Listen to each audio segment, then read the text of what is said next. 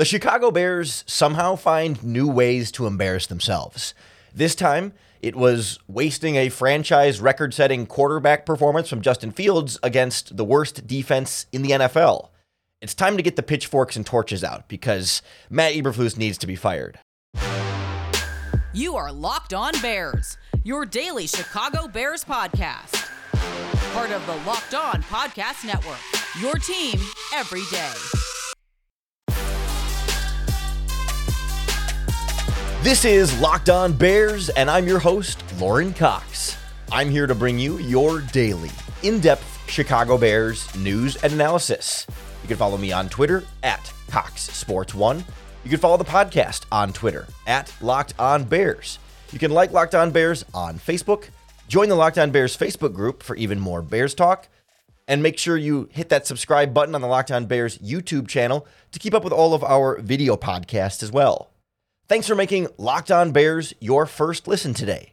We're part of the Locked On Podcast Network, your team every day.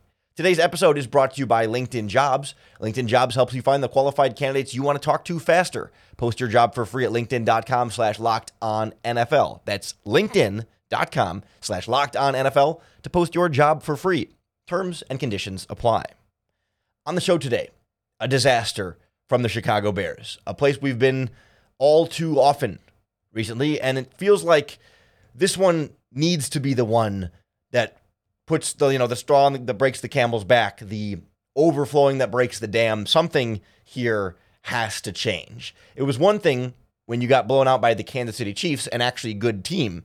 It's another thing when you are blowing out one of the worst teams in football and still find a way to lose. So we'll look at why this special set of circumstances calls for Matt Eberflus to be fired mid-season. We'll look at where we kind of go from here if he gets fired, although presumably by the time you listen to this podcast, we know for sure that he's not going to be fired. I'm, it's a dangerous game recording this podcast on Sunday, and it's a chance that late Sunday night or whatever, or Monday morning, we hear that Matt Eberflus is fired. But as I'm recording this, he has not yet. So we'll look at kind of what the short-term future looks for now. If they fire him, if they don't fire him, what the timing might look like there, and why it might not happen this week, but maybe there's a couple other windows on the schedule where you might be able to squeeze this in. And we'll wrap up with a, with a check in as well on the kind of the mess circulating around Chase Claypool being a healthy scratch and the Bears apparently asking him to stay home, but the, the team, Matt Eberflus, not clearly up on all that and kind of some miscommunication there, and just a, a whole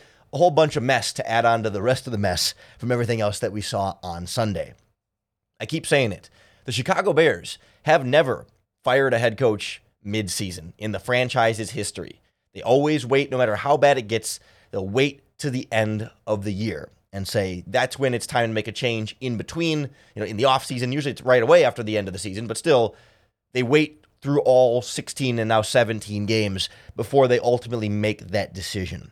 But it feels like we've reached a point now with Matt Eberflus where you gotta you gotta do something. You gotta pull the trigger early here and and break precedent, break franchise precedent to make this the first time that they fire a head coach midseason. And then it just feels to me like this is the kind of situation that calls for it. You know, we talked a couple weeks ago about how it felt like the beginning of the end of the Matt Eberflus era that we'll kind of look back after, I think it was week two, and kind of say, yeah, this was the moment we knew it was for sure over. But that didn't necessarily mean you got to fire him right now. it was just that over time, we were pretty confident at that point that things were going to have some sort of miraculous turnaround to where you would want to end up keeping Matt Eberflus. It just kind of started that clock on when, not if, Eberflus gets fired. But that loss against the Denver Broncos is a next level embarrassment. And that's kind of what this comes down to, right? Yes, it's it would be historic for the Chicago Bears to fire a coach midseason, but this was, in my eyes, a historic loss because you had a historically great performance from your quarterback for the first three and three quarters, quarters, three and three fourths of it's not hard to say when it's we're talking about quarters, but the third, the first three quarters and then most of the fourth quarter, a historically great franchise record-setting performance from Justin Fields. Of course, we all know he started the game 16 for 16 for over 200 yards. He finished the game with a career high 28 completions for 335 yards, four touchdowns. He tied a career high in completion percentage.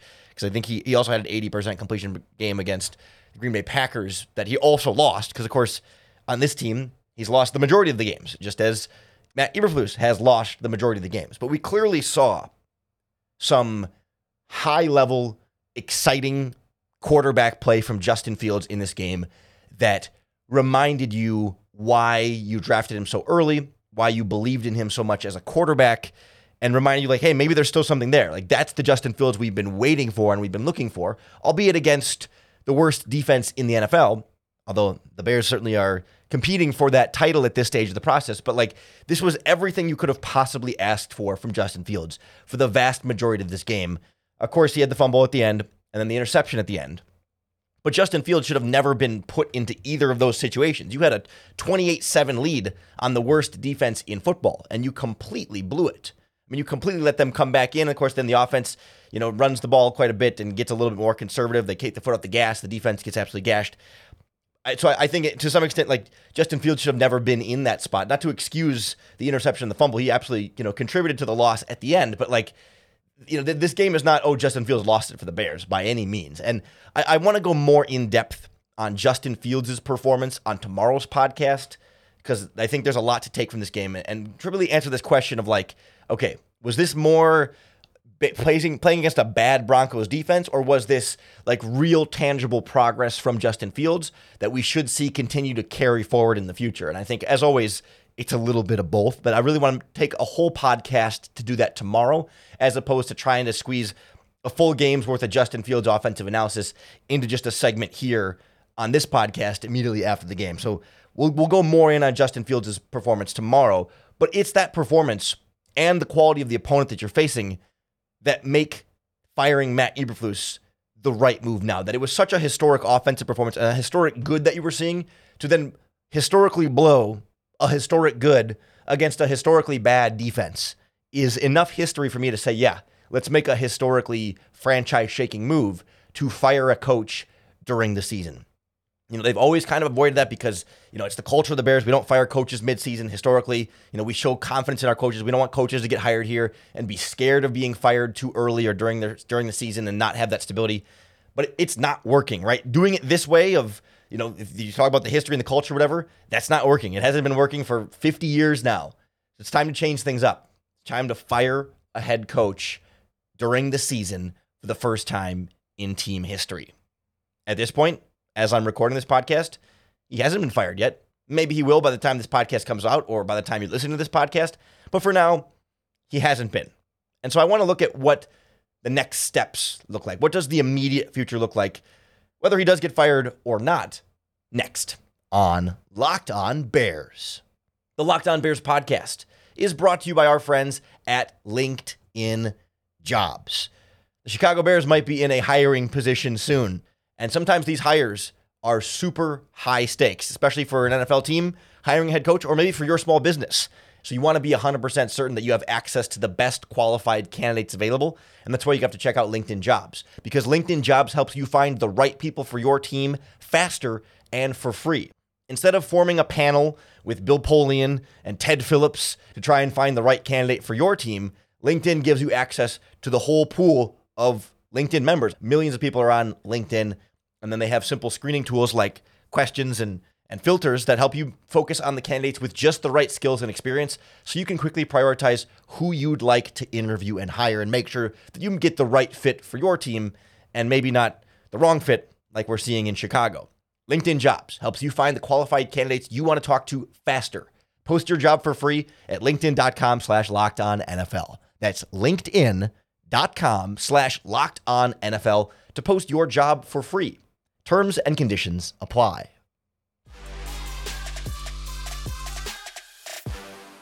So this is a tricky time when we're looking for, hoping for, not I wouldn't say expecting, but looking for, hoping for a head coach firing news. And, and let's let's start there.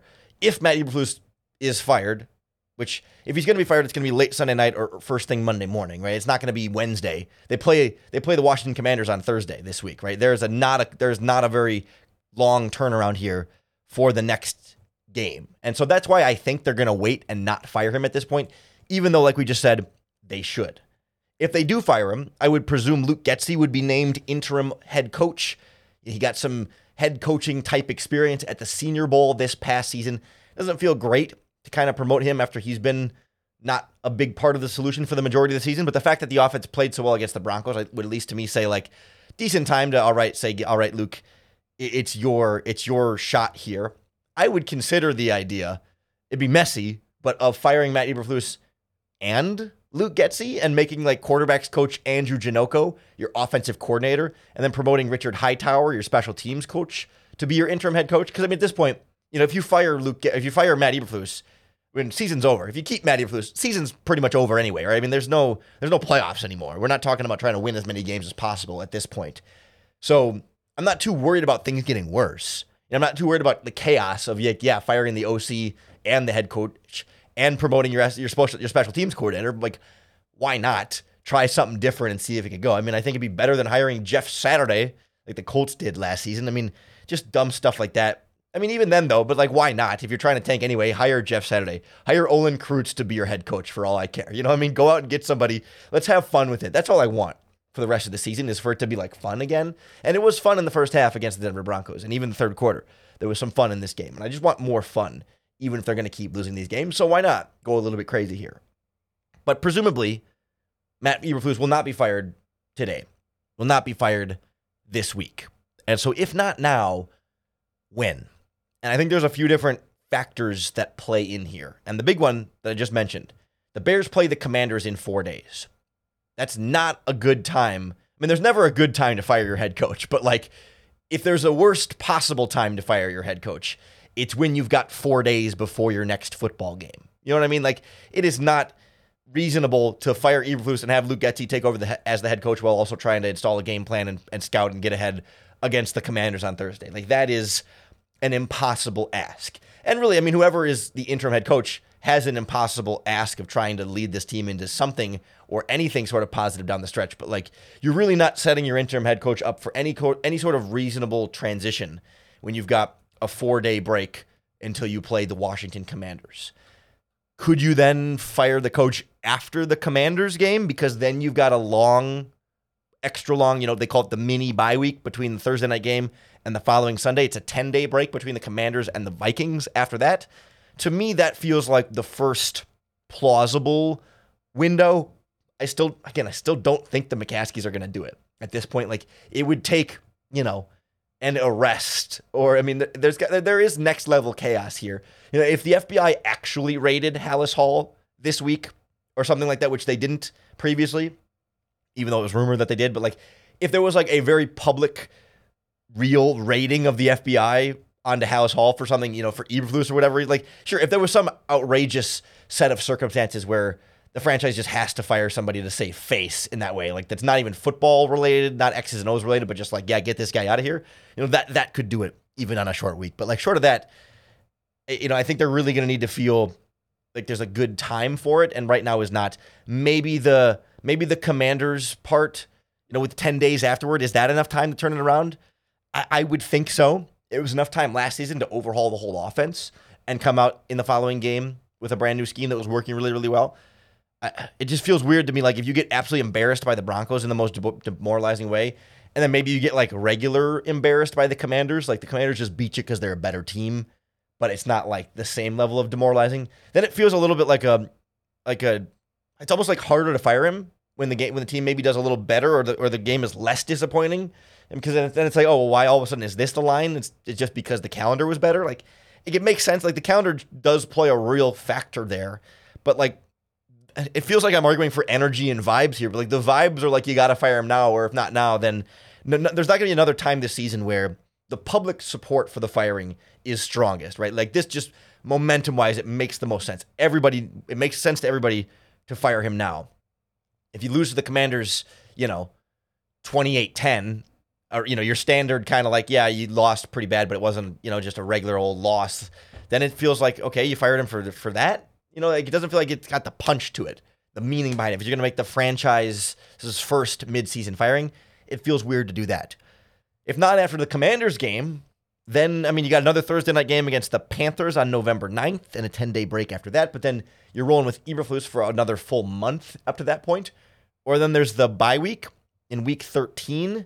So that would be like the December 3rd is that Sunday, so the beginning of December, and you fire him after week thir- or after week 12 against the Vikings, so then you have like a two week bye week for the interim head coach to take over for the final five games of the season. Like, I sure again better than nothing. I mean, you might as well get somebody in there just to try something else. But like to me, firing Matt Eberflus is not about like getting rid of him because you know you think the next guy's going to do such a better job or whatever. Like you're not firing Matt Eberflus because you're trying to have the team be better for the rest of the season.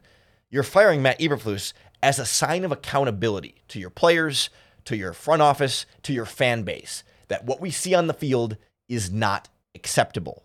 And so when you choose not to fire him after this loss to the Denver Broncos, you're still telling us that for now, this is acceptable.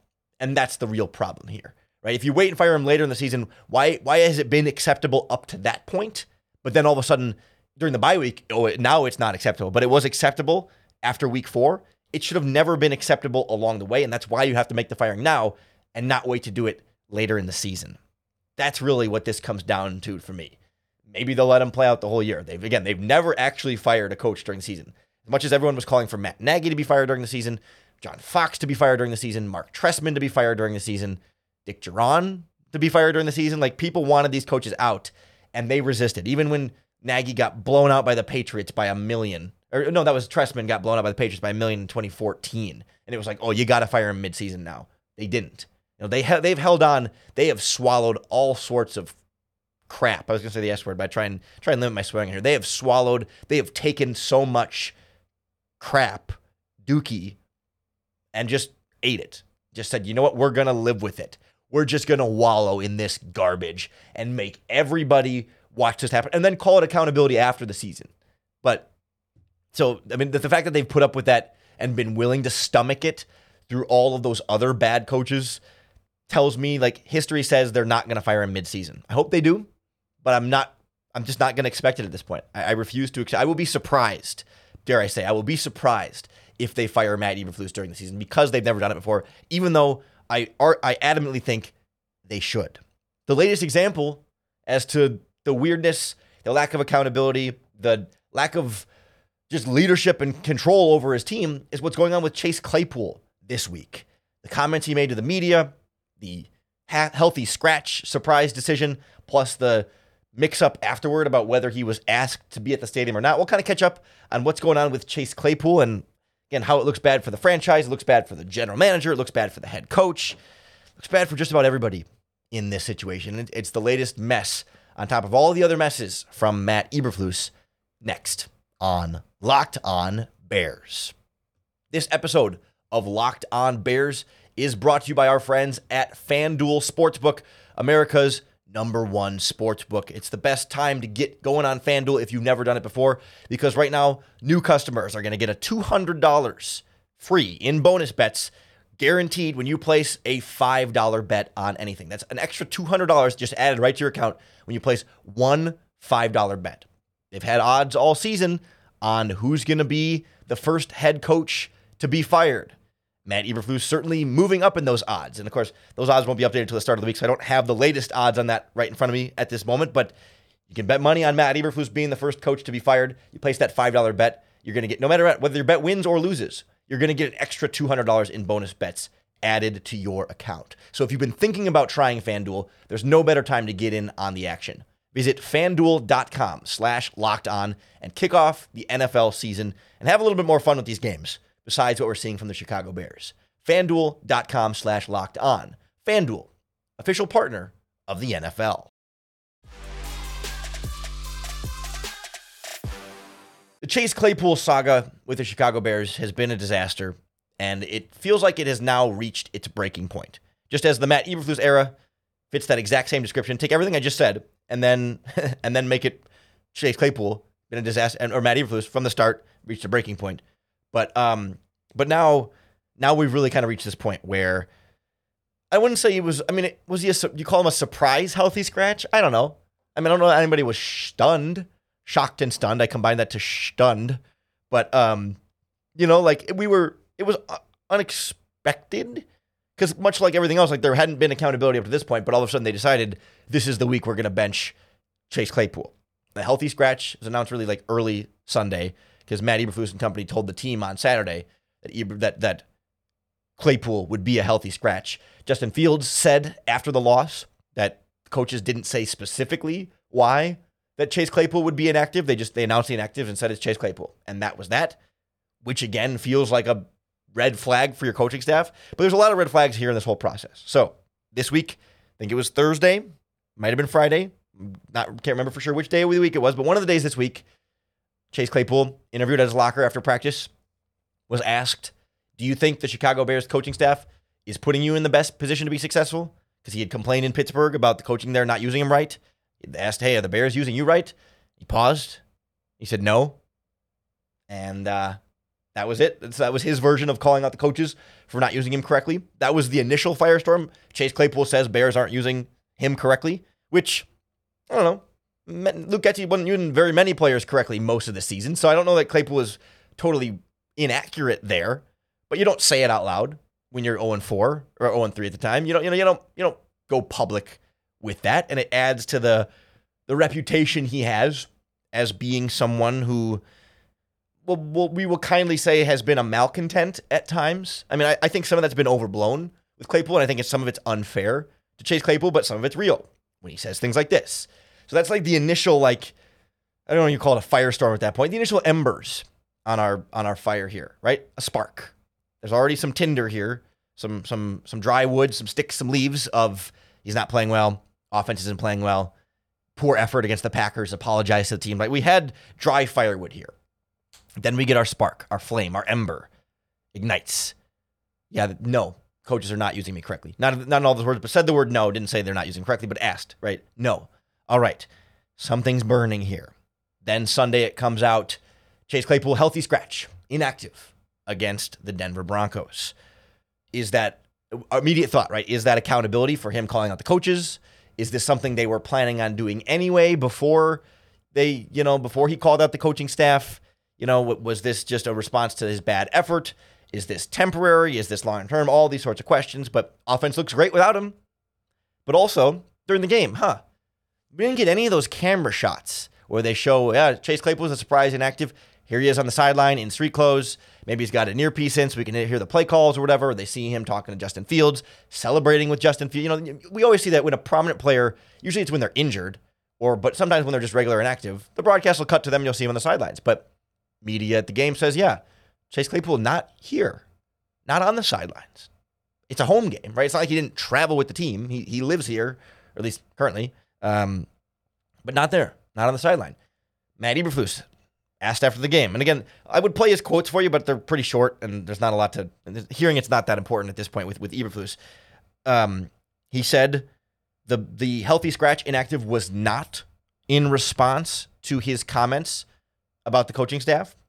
They did make the decision to, to sit him down after those comments were made, but Eberflus says not not a relation to that. Just wanted to sit him down and give some other guys some opportunities. Equanimeous St. Brown had been practicing well, had been inactive all season. Want to give him the shot. More playing time for Tyler Scott, Velus Jones, Trent Taylor, etc. Just decided that that would be the move to do. Matt Eberflus was asked, uh, why wasn't Chase Claypool here? I don't know. He was at home. Did you ask him to stay home? Matt Eberflus said no. We did not ask him to stay home. So did did you want him to be here? He goes, well, I'm not gonna not gonna not gonna speak to that. Uh, but just regardless, the, the, the answer from Eberflus was we didn't ask him to stay home, but he wasn't here. You can read between the lines and say Chase Claypool then decided on his own to stay home, and that maybe the Bears weren't crazy about it. But then after Matt Eberflus's press conference, a Bears team spokesperson anonymously said, "Oh, actually, the Bears did ask Chase Claypool to stay home. So Matt Eberflus either lied or misspoke accidentally, or what would be the third option here, or or didn't know that someone asked Chase Claypool to stay home. And out of those three, I think the best case scenario is that he legitimately accidentally misspoke, that he misheard the question and, you know, thought he was thought the question was something else. I mean, I I'm trying to give him the benefit of the doubt here. I don't know exactly why, but I'm just, you know because I never want to assume someone is a liar or an idiot, right? I, I do want to say like I he's a sure he's a good human being. I don't wish any ill will on Matt Eberflus as a person. I don't want to assume he's lying or stupid. So I, let's assume maybe that he accidentally misspoke or misheard the question or something like that. But it just feels like it's another example of your head coach not being on top of things, not having his stuff together, not having an answer, a correct answer for whatever reason, whatever reason we want to decide, not knowing what's going on with his football team. Or like last week when he was asked about injuries and he couldn't remember for sure what happened with Jaylon Johnson. Why he was ruled with an illness, but it looked like a concussion. Uh, no, the Tyrique Stevenson, excuse me, looked like a concussion, but then it was ruled an illness. Came back in the game, left the game. You know, you're just not on top of everything as the head coach, as the leader of this organization, and it's like the next reason why you should be fired. And then after the game, Justin Fields also says, like, yeah, frustrating to not have one of our best receivers out there in Chase Claypool. Didn't get an explanation from the coaching staff as to why Claypool wasn't out there. We accept their decision and we're going to make the most out of the guys that we had, and the offense was still great. But I wanted to have Chase Claypool out there. I like Chase Claypool. He, he can help us win football games, and I always want him out there. And to, to again, like to not have your organizational message, not have the message to the team saying, hey, here's what we're doing, here's why we're doing it. Here's what you can say to the media, but here's the truth. You know what I mean? Like you can do all these things. You can be honest with your players and also keep your players from being too honest with the public. You know what I mean? You can do both at the same time and protect your organization and your competitive advantage, but have a have a unified message from your team. And the Bears just don't have that. The players and the coaches have been saying different things all season. Guys are not on the same page. It's poor management, poor leadership from Matt Eberflus as a head coach. And that was the whole thing he was brought in here to do. He wasn't brought in here because he's a defensive mastermind, because his schemes are innovative or anything like that. Colts fans were frustrated with Matt Eberflus's defense in Indianapolis. That should have been a bigger red flag in hindsight when the Bears hired him. We should have been more concerned, I think, by how much Colts fans were kind of happy to see him go. But you didn't hire him for that reason anyway. You hired him to be because he's supposed to be a great leader, because he's supposed to be a great communicator, a great manager of people with a great system of hustle and intensity and turnovers and I can never remember the S. The Bears have none of the things from Eberflus that they hired him for. That's why he should be fired today, yesterday, tomorrow, ASAP. Accountability for a person not performing up to the level of the standard that they should be held to, and also not performing in the exact reasons they were brought in here to perform. Whatever happens with Matt Eberflus, we'll still be here five days a week for your daily in depth Chicago Bears news and analysis. So make sure you hit that subscribe button on YouTube or wherever you listen to podcasts. That's going to be the best way to keep up with everything we're putting out. Little shorts on our Instagram page, reels on our Facebook page, little, little YouTube shorts on our YouTube channel, graphics we got stat graphics, we got quote graphics. We got a whole graphics package now with Lock Podcast Network. It's great. Keep up with everything we're putting out there. Come back tomorrow when we're going to go more in depth on Justin Fields and the offensive progress against the Denver Broncos. What's that actually look like? And then on Wednesday, I really want to dive in on Ryan Poles and kind of see which what should Ryan Poles be held accountable for here? What can we just blame on? Oh, it's the coach's fault, not Ryan Poles' fault. And what's actually Ryan Poles' fault here? Should he be fired too? I don't think that question is super obvious. I don't think the answer to that is an overwhelming yes. It might be yes. And honestly, right now, I'm not even fully decided on that. But that's what I want to explore. I want to ask some of the tough questions about Ryan Poles on Wednesday after we go through Justin Fields and Luke Getsy's performance tomorrow. So come on back for that. And you got to come back every day to get your next opportunity to bear down.